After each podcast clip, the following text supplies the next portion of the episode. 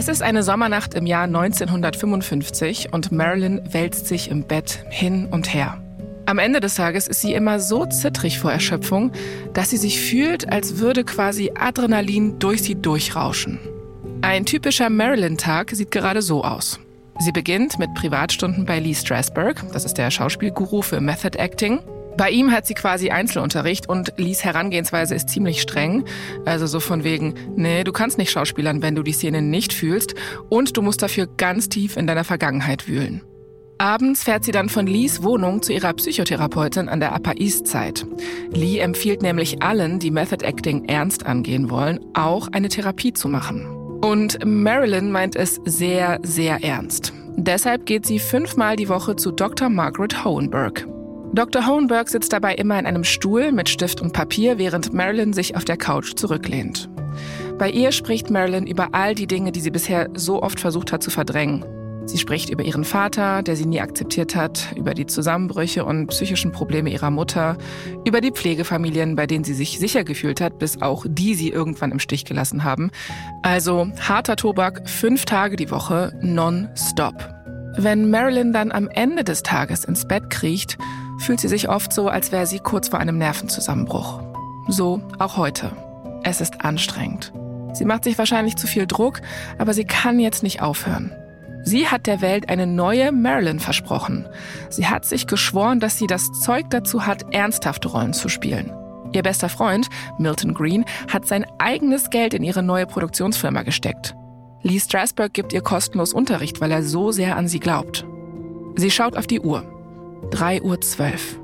Sie greift nach ihren Schlaftabletten, dann zögert sie. Wie viele hat sie heute Nacht schon genommen? War eigentlich auch egal, sie ist ja noch kein bisschen müde. Sie greift nach der Dose, holt drei Pillen heraus und schluckt sie mit Wasser runter. Als sie gerade wegdöst, fällt ihr ein, dass sie erst vor einer Stunde eine Handvoll genommen hat. Aber jetzt ist es zu spät, etwas dagegen zu tun. Der Schlaf holt sie ein und sie wehrt sich nicht. Sie lässt ihre Augen zufallen. Und dann hat sie einen sehr wirren Albtraum. In dem wird sie notoperiert. Ihr Schauspiellehrer und ihre Therapeutin diagnostizieren ihr, dass sie keine echte Schauspielerin ist. Ja, nee, nicht mal ein echter Mensch. Als sie nämlich aufgeschnitten wird, kommt aus ihr Sägemehl heraus. Also es ist richtig schlimm. Marilyn wacht schweißgebadet auf. Ihr Herz rast. Das war nur ein Traum, sagt sie sich. Aber dieses schlimme, grauenhafte Gefühl aus dem Traum wird sie nicht mehr los. Sie wird alle im Stich lassen, da ist sie sich sicher. Und es ist nur eine Frage der Zeit, bis auch die anderen das merken.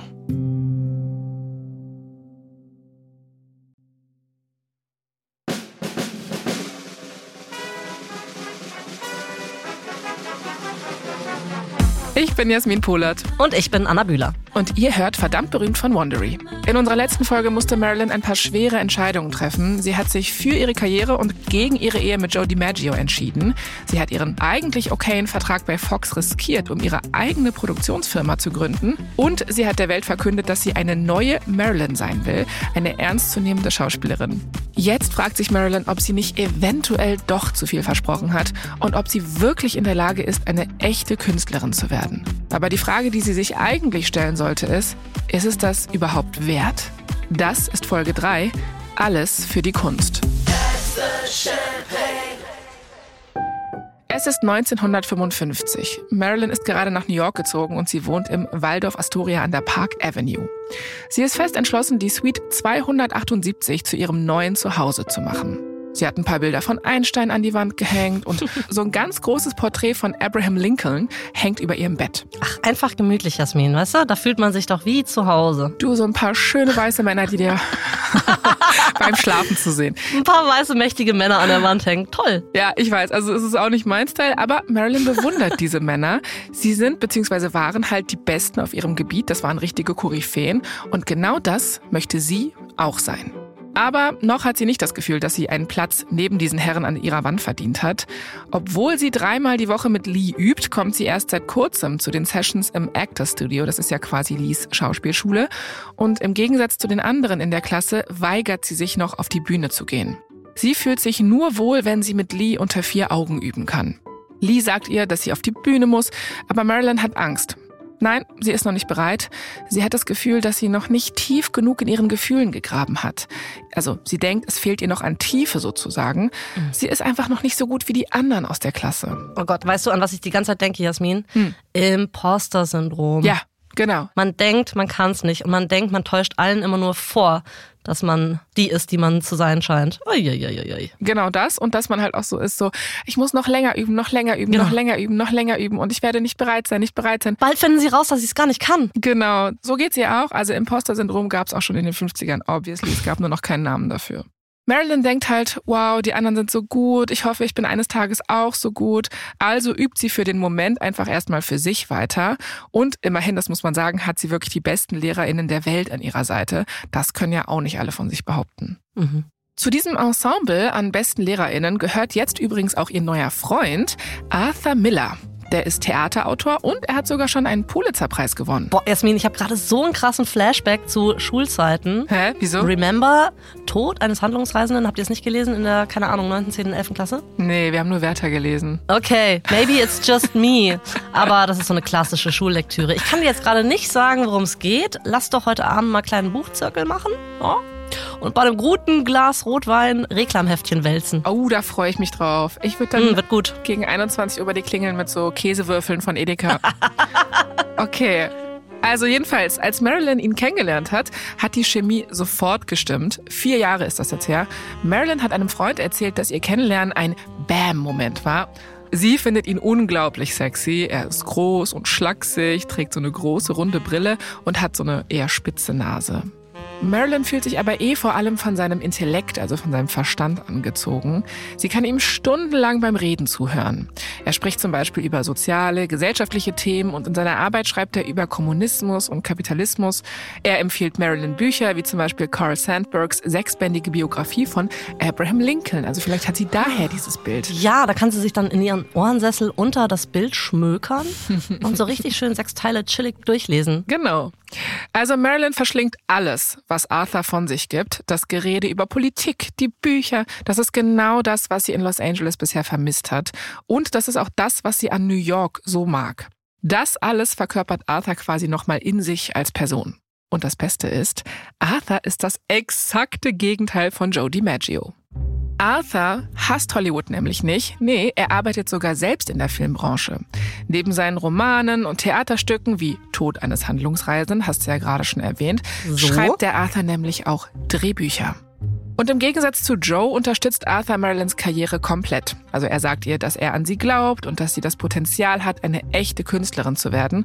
Und diese Art von Support braucht Marilyn natürlich besonders. Mhm. Ihre Beziehung zu Arthur erfüllt also eine ganze Reihe von Voraussetzungen, wichtige Voraussetzungen, bis auf eine, und zwar, also er ist verheiratet. well, mm, ja Schade. Ja, blöd. Und deswegen halten die beiden auch ihre Beziehung natürlich geheim.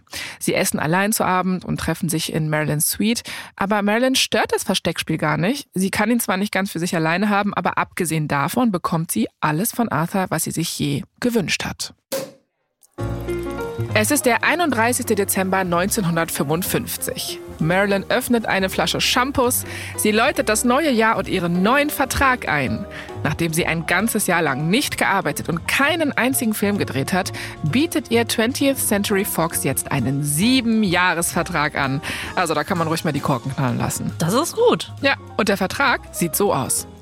Sie darf für ihre neue Firma Marilyn Monroe Productions Filme drehen. In den sieben Jahren muss sie nur vier Filme für Fox drehen. Sie bekommt für jeden dieser Filme eine Gage von 100.000 Dollar und 500 Dollar pro Woche für Spesen. Damit ist sie, und da ist sie gerade mal 29 Jahre alt, die bestbezahlte Schauspielerin der Welt. Krass. Ja. Und noch was, sie darf Regisseure, Filmemacher und Drehbuch genehmigen. Krass, okay. Endlich, oder? Weil das ist doch eigentlich das, was sie immer irgendwie sich gewünscht hat und jetzt hat sie es endlich geschafft. So ist es. Ihr letzter Film, The Seven Year Itch, das ist der mit der Szene von dem wehenden Kleid über dem U-Bahn-Schacht, ne? Mhm. Der hat 12 Millionen Dollar eingespielt und damals war das natürlich auch alles mehr wert. Das sind heute etwa 127 Millionen Dollar. Und die Kritiken waren auch richtig, richtig gut. Hedda Hopper, geiler Name, die ist Schauspielerin und Gesellschaftskolumnistin, die hat The Seven Year Itch als Marilyns ersten großen Film bezeichnet und Variety hat den auch zum heißesten Film des Sommers gekürt. Also es läuft richtig gut. Marilyn hat immer wieder bewiesen, wie gut sie ist. Und Zanuck, also der Boss von Fox, hatte wirklich keine andere Wahl, als irgendwann nachzugeben. Also das Volk hat gesprochen, so ungefähr, also das Kinopublikum. Und Marilyn hat ihn wieder einmal geschlagen. Aber anders als beim letzten Mal hat sie jetzt wirklich ein rundum gutes Gefühl dabei, diesen Vertrag zu unterschreiben. Marilyn hat nicht das Gefühl, manipuliert zu werden oder irgendwo irgendwelche Kompromisse eingehen zu müssen. Sie hat jetzt endlich alles bekommen, was sie verlangt hat und mehr. Okay, das ist cool, aber irgendwie ärgert es mich trotzdem, dass dieser Senok ja irgendwie noch an ihr mitverdient. Also der hat es ja eigentlich gar nicht verdient, dass dieser Erfolg jetzt auch auf ihn abfärbt. Das ärgert mich. Mhm. Man denkt sich auch so, naja, late to the party, ne? Also er konnte sich dem dann auch einfach nur so beugen, mhm. nachdem wirklich alle begeistert von ihr waren. Also ja, aber ihr ist es egal. Sie hat, wie gesagt, alles, was sie wollte und noch mehr. Und in den folgenden Tagen macht auch die Presse eine 180-Grad-Wende. Sie nennen Marilyn nicht mehr dumm oder sowas und machen sich auch nicht mehr über ihre Ambitionen lustig, sondern auch die Presse feiert ihren Sieg. Das war auch überfällig. Und ich kann mir vorstellen, dass es runtergeht wie, sagt man Honig oder wie geht es runter? Öl, Sonnenblumenöl. Sonnenblumen. Wie Honig ist ein bisschen eklig, ne? Es klebt ja alles danach. Genau. Die Zeitungen berichten über den neuen Siebenjahresvertrag mit so Schlagzeilen wie Marilyn gewinnt den Kampf mit dem Studio oder das Time Magazine, das schreibt, dass, ich zitiere, Marilyn Monroe eine gewiefte Geschäftsfrau ist. Im neuen Jahr nehmen die Dinge dann endlich Gestalt an. Marilyns Produktionsfirma kommt richtig in die Gänge. Jetzt muss sie nur noch ihren ersten Film finden, den sie produzieren und in dem sie natürlich die Hauptrolle spielen kann. Und der soll der ganzen Welt zeigen, wozu die neue Marilyn wirklich fähig ist. Wir schreiben das Jahr 1956. Marilyn ist mit ihrem Produktionspartner Milton Green im Music Box Theater am Broadway. Sie hält ihren Kopf gesenkt und die beiden gehen schnell die Treppe hoch zu ihren Plätzen. Heute Abend will sie nicht erkannt werden. Sie ist auf der Suche nach gutem Filmstoff, nach Broadway-Stücken, um ihre nächste Rolle zu finden. Eine Story, die sie mit Fox dann für Film adaptieren kann. Deswegen schaut sie heute hier das Stück Bus Stop. Bus Stop handelt von einer verbitterten Saloon-Sängerin, die heißt Sherry und die versucht, ihre missbräuchliche Vergangenheit hinter sich zu lassen und sich nach Hollywood durchzuschlagen. Die Schauspielerin, die Sherry spielt, Kim Stanley, wird in den höchsten Tönen gelobt, genauso wie das Stück selbst. Alle sprechen sogar schon von Tony-Nominierungen. Das hier könnte genau die Rolle sein, nach der Marilyn gesucht hat.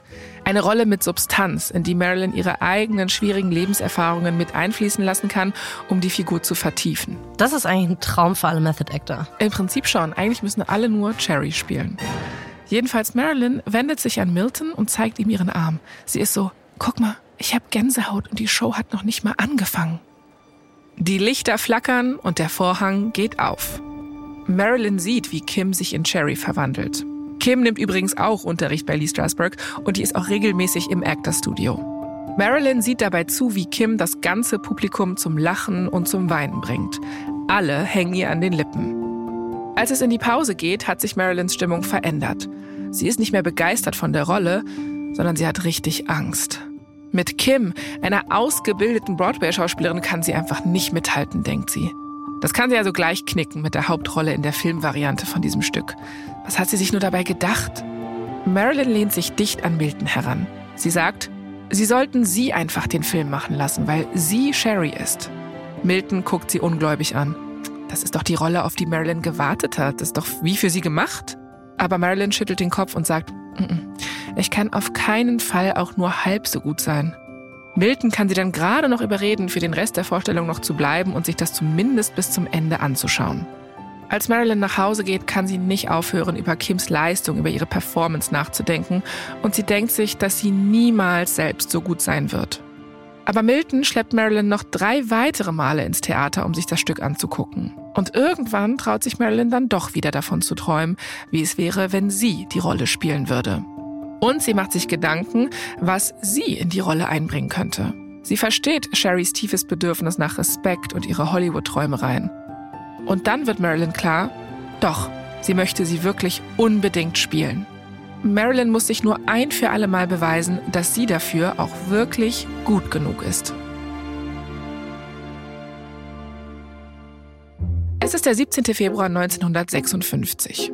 Marilyn ist im Actor Studio und zwar in dem einen Raum, in dem sie noch nie war, in der Garderobe. Heute hat sie nämlich endlich mal eingewilligt, vor Lees Klasse aufzutreten.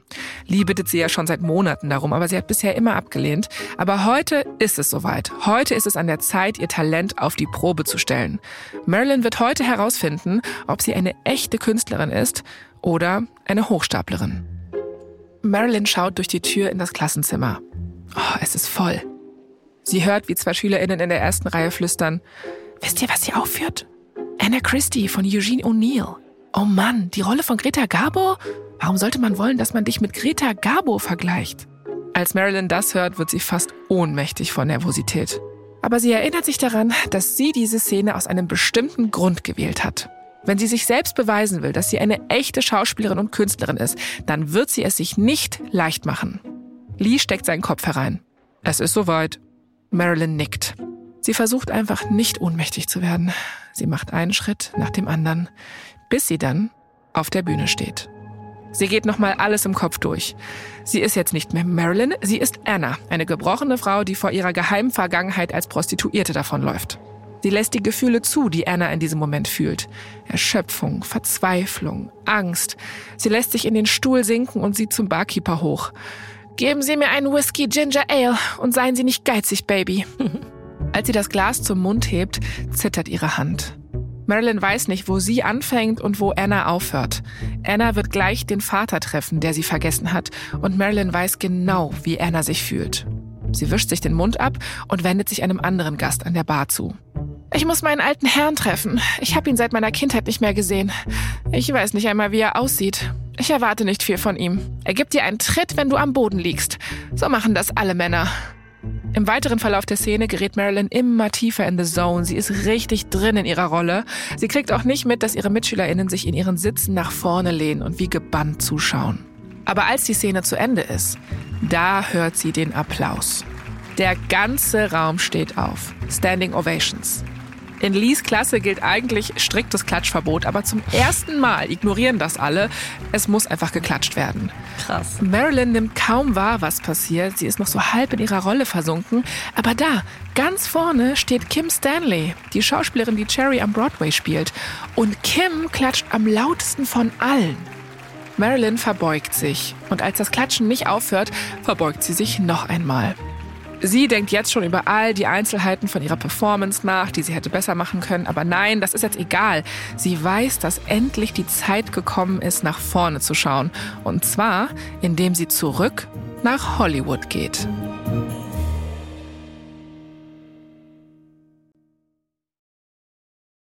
Mama, Mama,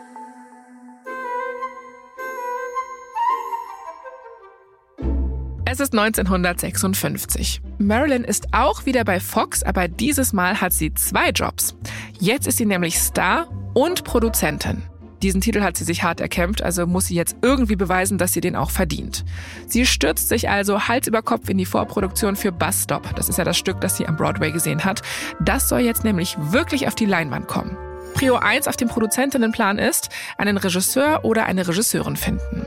Marilyn gibt dem Studio eine kurze Liste von Personen mit, die sie gut fände. Ganz oben auf der Liste steht Joshua Logan. Der ist am Broadway bekannt. Da hat er nämlich das Stück South Pacific inszeniert und mitgeschrieben. Und das Ganze hat ihm einen Tony Award und einen Pulitzer-Preis eingebracht. Also der ist schon eine Größe im Business. Fox wendet sich also an Logan und als der hört, dass Fox Bus Stop adaptieren will, ist er sofort so, ja! Aber als die Leute von Fox dann sagen, dass Marilyn die Hauptrolle spielen wird, sagt Logan, Nein. Hä? Ja, er sagt Fox klipp und klar, dass er es nicht machen wird, weil, Zitat, Marilyn nicht schauspielern kann. Wow, ich habe jetzt gerade so krasse Daryl Zanuck-Vibes. Also er ist so ein bisschen der Daryl Zanuck Jr. gerade in dem Ganzen. Genau, oder Low Gannock oder so, so ein Kofferwort. ja, jedenfalls, Fox gibt diese Nachricht an Marilyn weiter und eigentlich würde man denken, dass Marilyn jetzt Zweifel am Projekt bekommt, ihre Selbstzweifel auch wieder komplett überbordend werden, dass sie verletzt ist und nie wieder mit dem redet. Du, aber das ist hier nicht der Fall. Marilyn ruft Logan an und überredet ihn, dass er sich mit ihr treffen soll. Also sitzen sie beim Abendessen und da droppt Marilyn dann so, dass sie ja Method Acting bei Lee Strasberg gelernt hat. Und sie sagt auch so nebenbei, dass Lees Frau Paula ihre Schauspielcoach für den Film sein wird. Und das beeindruckt Logan. Er ist fasziniert. Und dann, genau in dem Moment, als Logan sowieso schon anfängt, so ein bisschen nachzugeben, verfällt Marilyn noch in so einen Südstaaten-Dialekt. Sie hat nämlich entdeckt, dass sie tatsächlich ein Talent für Akzente und Dialekte hat. Und die Cherry von Bustap, die spricht eben in so einem Südstaaten-Dialekt. Du, ich habe ja auch einen richtigen, äh, einen richtigen Talent für äh, bayerische Texaner zum Spulen. Erinnerst du dich an die letzte Episode? ja, ich erinnere mich sehr gut. Und also ich glaube, Marilyn wäre stolz auf mich und alle anderen äh, haben gerade Abschaltimpuls. Sorry. Nein, Leute. bitte bleib dran, bitte bleib, bleib dran. da, ich höre auf, ich schwöre.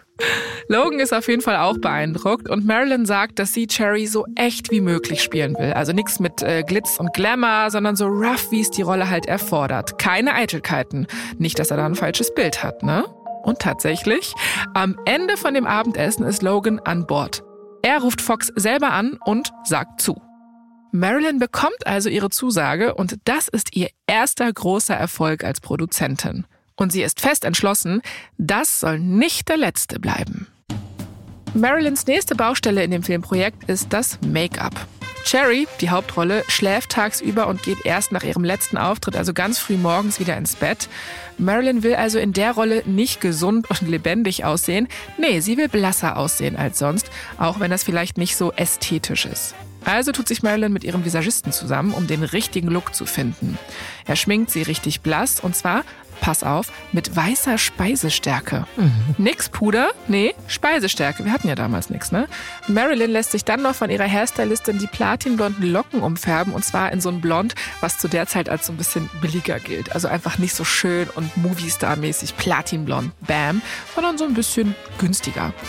Kurz gesagt, Marilyn achtet auf alle Details, all die kleinen Dinge, die andere vielleicht übersehen würden, die aber letztlich gute Kunst ausmachen.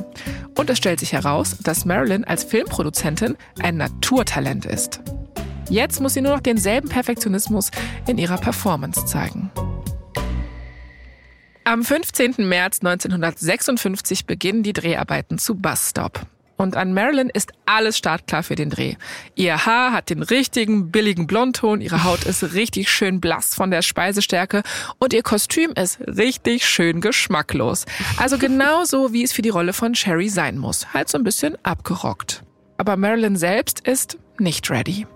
Sie hat das letzte Jahr damit verbracht, für diesen einen Moment hier zu üben. Sie hat an sich gearbeitet und gelernt, wie sie die realistischste Performance aus sich rausholen kann. Man könnte also meinen, sie hat jetzt keine Sorgen oder Selbstzweifel mehr. Das Ding ist aber, ihre Ansprüche an sich selbst sind jetzt sehr, sehr hoch. Also noch viel höher als bei ihrem letzten Dreh. Gott, das geht. Also ich fand es beim letzten Mal ehrlich gesagt schon ziemlich heftig, diesen Druck, den sie sich immer selber gemacht hat. Voll, aber anscheinend geht es. Und je mehr Druck sich Marilyn macht, desto schwerer fällt ihr das Atmen. Ihr Visagist beobachtet, wie Marilyns perfekt gepuderte Haut rote Flecken, also so Stressausschlag bekommt. Oh Gott. Ihr Visagist trägt also noch mehr Make-up und Puder slash Speisestärke auf, bis die roten Flecken fast verschwunden sind. Und Marilyn versucht, sich in ihrem perfekten Südstaaten-Dialekt selbst zu beruhigen. Sie sagt sich einfach immer wieder so, sie ist Sherry, sie kann das schaffen. Als sie am Set ankommt und Logan, der Regisseur, endlich Action ruft, zeigt Marilyn das, was sie kann. Ihre Performance ist tiefgründig und nuanciert. Für alle hier Anwesenden ist sofort klar, dass sich Marilyns harte Arbeit das letzte Jahr, also ihr Schauspielunterricht und die Therapiestunden, voll ausgezahlt haben. Als Logan am Ende der Szene Cut ruft, applaudieren alle. Aber Marilyn denkt, nee, das geht noch besser. Sie sagt Logan, dass sie die Szene bitte nochmal drehen möchte. Und dann bittet sie darum, es nochmal zu versuchen. Oh. Und dann nochmal mm. und nochmal. Oh nein, das klingt jetzt schon wieder so ein bisschen ungesund, Jasmin. Genau, wir kommen jetzt wieder in die ungesunde Sphäre. Marilyn bittet darum, die Szene über 30 Mal zu drehen. Sie macht das, bis sie nicht mehr kann, und zwar bei jeder Szene. Ein Take nach dem anderen. Das Method Acting hat Marilyn zwar zu einer besseren Schauspielerin gemacht, aber auch zu einer, die weitaus unsicherer ist. Einfache Szenen dauern jetzt bei ihr ganze Tage und die anderen DarstellerInnen und die Crew sind ganz schnell äh, nicht mehr begeistert von ihrem Perfektionismus, sondern einfach nur noch genervt. Und Marilyn verliert langsam die Kontrolle. Diese Nervosität, die sie am Set hat, begleitet sie nämlich auch nach Drehschluss überall mit hin. In manchen Nächten wirken die Tabletten gar nicht mehr. In diesen Nächten ruft sie dann ihren Partner, Arthur Miller, an und weint ins Telefon. Sie sagt sowas wie, ich kann es nicht. Ich kann so nicht arbeiten. Ich bin keine echte Schauspielerin. Oh Gott, die Arme. Sie ist sehr, sehr hart mit sich selber. Ja, ich kann damit auch echt gut relaten, aber wirklich, also dieses Imposter kickt bei ihr immer noch. Nach all den Stunden Ausbildung, nach dem Erfolg. Sie macht sich einfach wirklich wahnsinnig viel Druck. Wir wissen nicht genau, was Arthur dann am Telefon antwortet, aber er redet ihr wohl gut zu. Denn jeden Morgen geht das Ganze von vorne los und sie geht zurück zum Set. Da macht sie dann ein Take nach dem anderen und in der Nacht nimmt sie dann eine Tablette nach der anderen oder sie ruft Arthur an. Als der Film zu Ende ist, ist Marilyn völlig fertig. Ihr erster Versuch, Method Acting im Film anzuwenden, war Horror für sie selbst und vor allem für alle anderen um sie herum auch. Jetzt kann sie nur noch hoffen, dass das Endresultat sich lohnt und dass daraus wenigstens verdammt gute Kunst geworden ist. Im Sommer 1956 feiert Bus Stop Premiere und Marilyn ist nervös. Sie ist so verletzlich, sie hat keine Ahnung, ob sie jetzt negative Kritiken verkraften könnte. Aber es stellt sich heraus, dass sie das gar nicht muss. Ein Rezensent der New York Times schreibt, Halten Sie sich fest und machen Sie sich bereit für eine Riesenüberraschung. Marilyn Monroe hat sich endlich als Schauspielerin bewiesen. Der Regisseur Logan erklärt gegenüber ReporterInnen, dass Marilyn vielleicht eine der talentiertesten Schauspielerinnen ist, die je gelebt haben.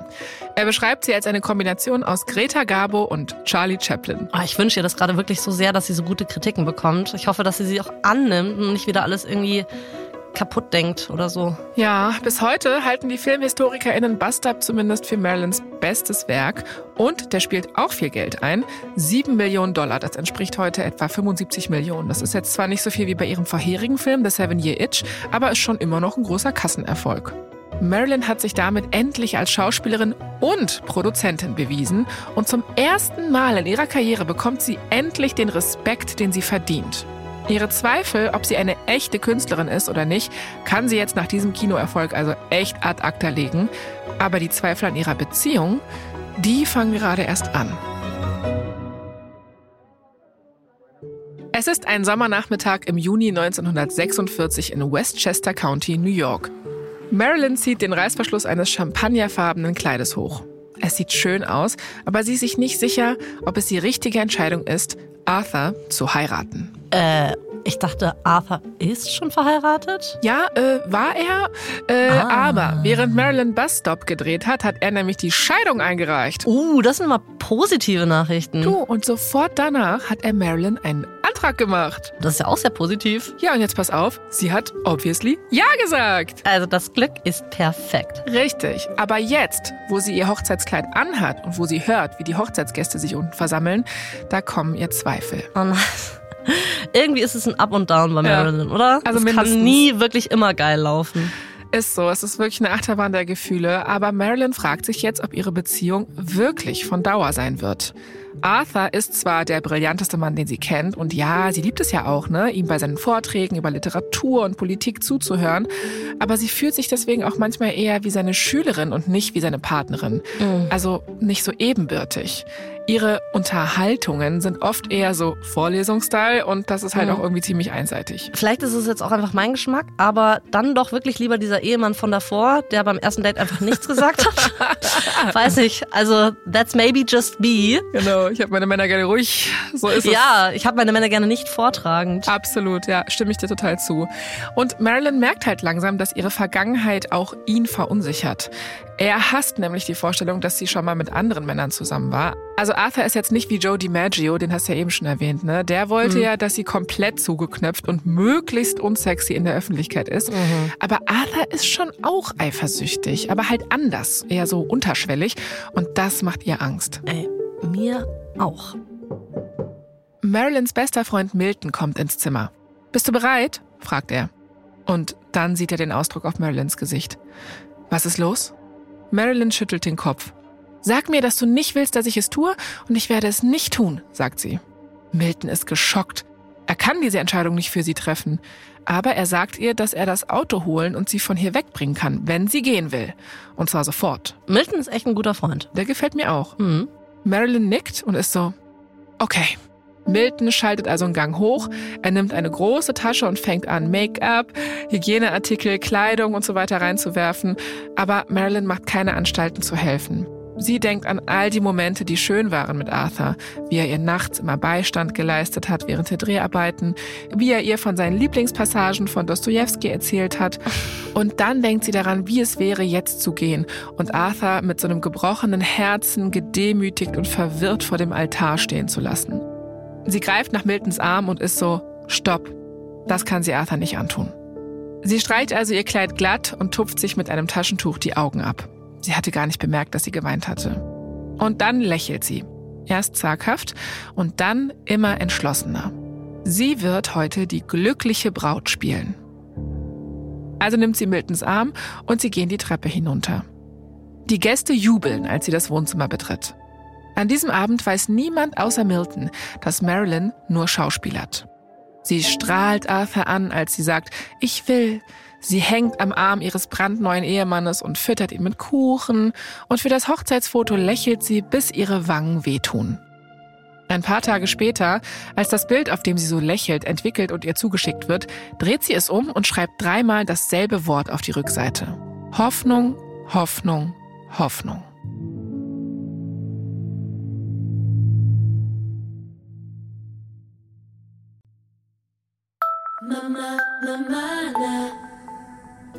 Zwei Wochen nach ihrer Hochzeit machen sich Marilyn und Arthur auf den Weg nach London. Und das Leben fühlt sich ziemlich gut an. Neben ihr sitzt ihr neuer Mann und sie ist auf dem Weg, einen neuen Film zu produzieren und darin mitzuspielen. Ah, das sind wieder so Flitterwochen, die dann eigentlich Workation sind. Das war doch nicht so gut beim letzten Mal, oder? Stimmt, gut, dass du dich erinnerst. Aber mhm. nee, sie hat nichts draus gelernt. Sie ist wieder dabei und dieses Projekt stand auch schon lange vor dem Antrag und der Hochzeit fest. Na gut. Das heißt, The Prince and the Showgirl. Seitdem sie das Theaterstück Sleeping Prince gesehen hat, wollte sie einen Film draus machen. Marilyn Monroe Productions hat sich darum gekümmert und sich sofort die Rechte an dem Stück gesichert. Dieser Film ist ihr Baby. Sie will da ihr ganzes Herzblut reinstecken. Den Regisseur slash Co-Star hat sie auch selbst ausgesucht, Sir Lawrence Olivier. Der ist ein ernstzunehmender, erfolgreicher Schauspieler und Marilyn ist in Hollywood so einflussreich geworden, dass sie ihn für sich gewinnen konnte. Marilyn blickt über den Atlantik und redet sich ein, dass sie vielleicht doch alles haben kann. Die Karriere ihrer Träume, den brillanten Ehemann, vielleicht, auf lange Sicht, sogar eine eigene Familie. Zumindest will sie daran glauben. Es ist der 30. Juli 1956. Marilyn ist am Set. Heute ist nämlich der erste Probentag für The Prince and the Showgirl und alles ist genau so, wie sie es sich vorgestellt hat. Sie sieht zwei Männer, die eine lila Couch reintragen. Ein anderer Mann stellt eine Lampe auf den Beistelltisch. Die Couch, die Lampe, den Tisch, das alles hat sie ausgesucht. Es ist so, als würde ihre Vision einfach direkt vor ihren Augen zum Leben erwachen. Das Einzige, was sie ein bisschen nervös macht, ist die neue Umgebung. Sie ist diesmal nämlich nicht bei Fox, sondern in den Pinewood Studios in der Nähe von London. Und hier ist Olivier gefühlt der, der das Sagen hat. Der kennt das Studio und die Crew. Marilyn fühlt sich außen vor, so ein bisschen wie das neue Mädchen, das mitten im Halbjahr neu auf die Schule kommt. So. Oh ja, been there. Und das ist wirklich sehr, sehr unangenehm, das Gefühl. Oh ja. Marilyn versucht diese Nervosität abzuschütteln und überlegt sich was. Sie wird die Crew mit einer Rede für sich gewinnen. Als Produzentin will und darf sie den Ton für den gesamten Dreh vorgeben, nicht ihr Co-Star Olivier. Aber bevor sie ein Wort sagen kann, nimmt Olivier ihre Hand und führt sie zur Crew. Und er ist so, oh sieh mal, wer da ist, das ist Merlin. Wir sind froh, so ein entzückendes kleines Ding unter uns zu haben. Äh, also wenn er es wirklich so gesagt hat, ey, wir herablassen. Sie ist doch kein Ding, wie ist so ein Hamster krass? oder was. Ja, richtig oh krass. Ich kann es mir auch richtig vorstellen. Oh, schlimm. Oh, Marilyn vergisst ihre Rede, sie ist einfach nur noch wütend und es wird noch schlimmer. Olivier sagt nämlich allen, dass sie geduldig mit ihrem Gast sein müssen, ich zitiere, und was? es könnte einige Zeit dauern, dauern, bis ihre Hollywood-Besucherin ihre Methode lernt. Äh, und was soll das jetzt heißen? Ja, also ich glaube, er versucht so ein bisschen Method Acting runterzumachen. Olivier hasst nämlich Lee Strasbergs Methode und als Marilyn Olivier ins Projekt geholt hat, wusste sie das nicht. Olivier findet, dass diese Technik den Prozess verlangsamt, also ist seiner Meinung nach alles Humbug so ungefähr und die SchauspielerInnen sind so sehr damit beschäftigt, die richtigen Erinnerungen und die richtigen Gefühle zu finden, dass sie die eigentliche Szene, die sie spielen sollen, völlig vergessen. Das ist so seine Meinung. Er glaubt einfach an die alte Methode, also einfach so tun, als ob und gut ist. Okay. Marilyn ist wütend, aber alle schauen sie gerade an. Also zwingt sie sich zu einem Lächeln und sagt was darüber, wie glücklich sie ist, hier zu sein. Aber innerlich kocht sie vor Wut. Sie denkt sich, wenn das der erste Tag ist, wie wird dann bitte der Rest von den Dreharbeiten sein? Tja, und Marilyn stellt bald fest, dass es tatsächlich von Tag zu Tag schlimmer wird. Shit. Als die Dreharbeiten beginnen, leidet Marilyn unter denselben Ängsten, die sie bei Busstop hatte. Also sie bekommt diesen Stressausschlag und sie weigert sich so lange aus ihrer Garderobe zu kommen, bis sie sich bereit fühlt. Und jedes Mal, wenn sie die Produktion irgendwie auch nur verlangsamt, verliert Olivier komplett die Fassung. Also anstatt sich passiv-aggressiv über Method Acting zu beschweren, kritisiert er das jetzt einfach offen. Und je wütender er wird, desto mehr schottet Marilyn sich ab. Das ist also der klassische Teufelskreis. Als Marilyn eines Tages einen neuen Take verlangt, weil sie ihre Performance richtig hinbekommen will, hat Olivier die Schnauze voll. Er sagt so mega herablassend, du musst nur sexy sein, liebe Marilyn. Ich sag zu dem Typen nichts mehr, Jasmin, okay? Ja, der ist heftig, oder? Also Marilyn rennt vom Set, sie ist am Boden zerstört. Olivier hat da natürlich einen super wunden Punkt bei ihr getroffen und sie dachte, sie hätte mittlerweile bewiesen, dass sie ja mehr als nur ein hübsches Gesicht ist. Aber mit nur einem Satz hat Olivier ihr das Gefühl gegeben, dass sie ihm niemals ebenbürtig sein wird und dass er sie nie als Künstlerin sehen wird. Und möglicherweise sehen alle anderen das ja genauso. Positive Kritiken hin oder her.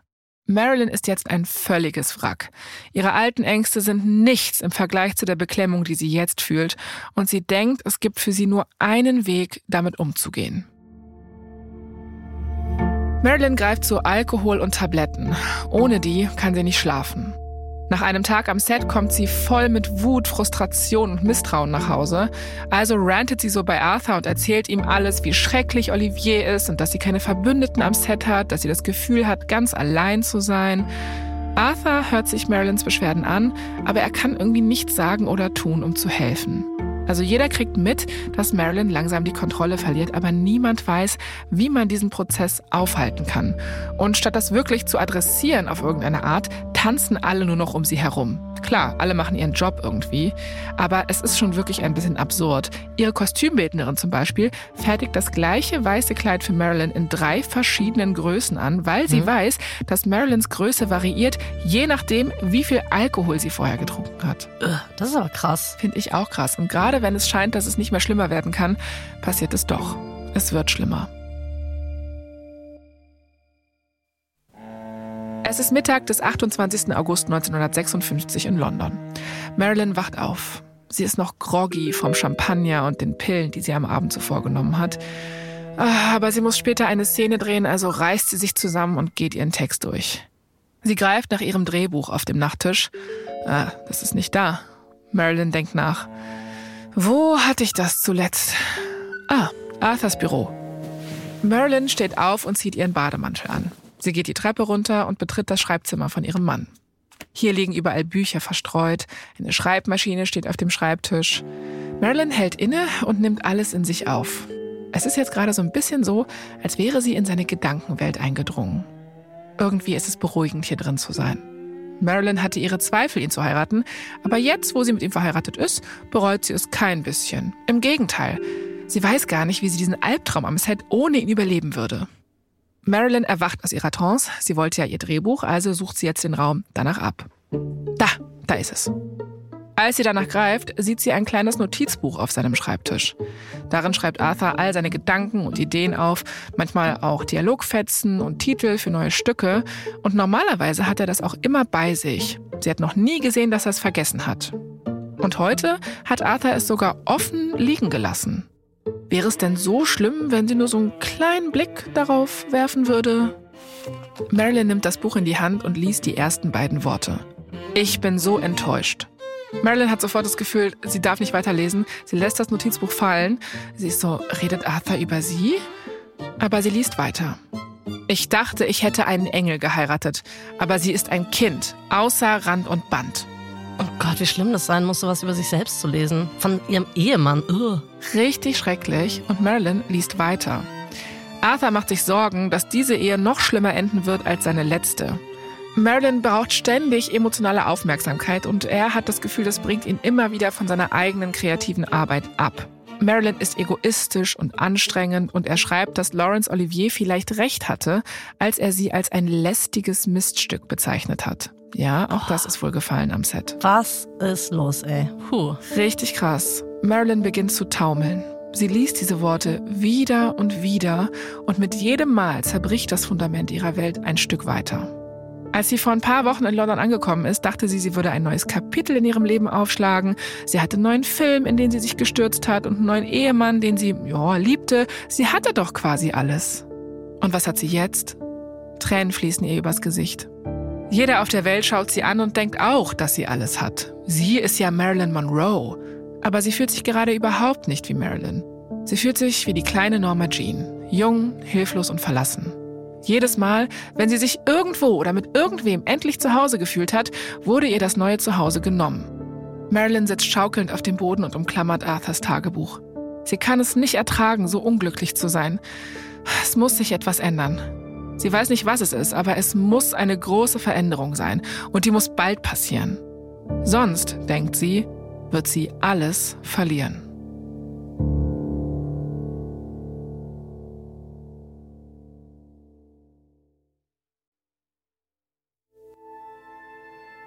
Das war die dritte Folge unserer vierteiligen Serie Marilyn Monroe.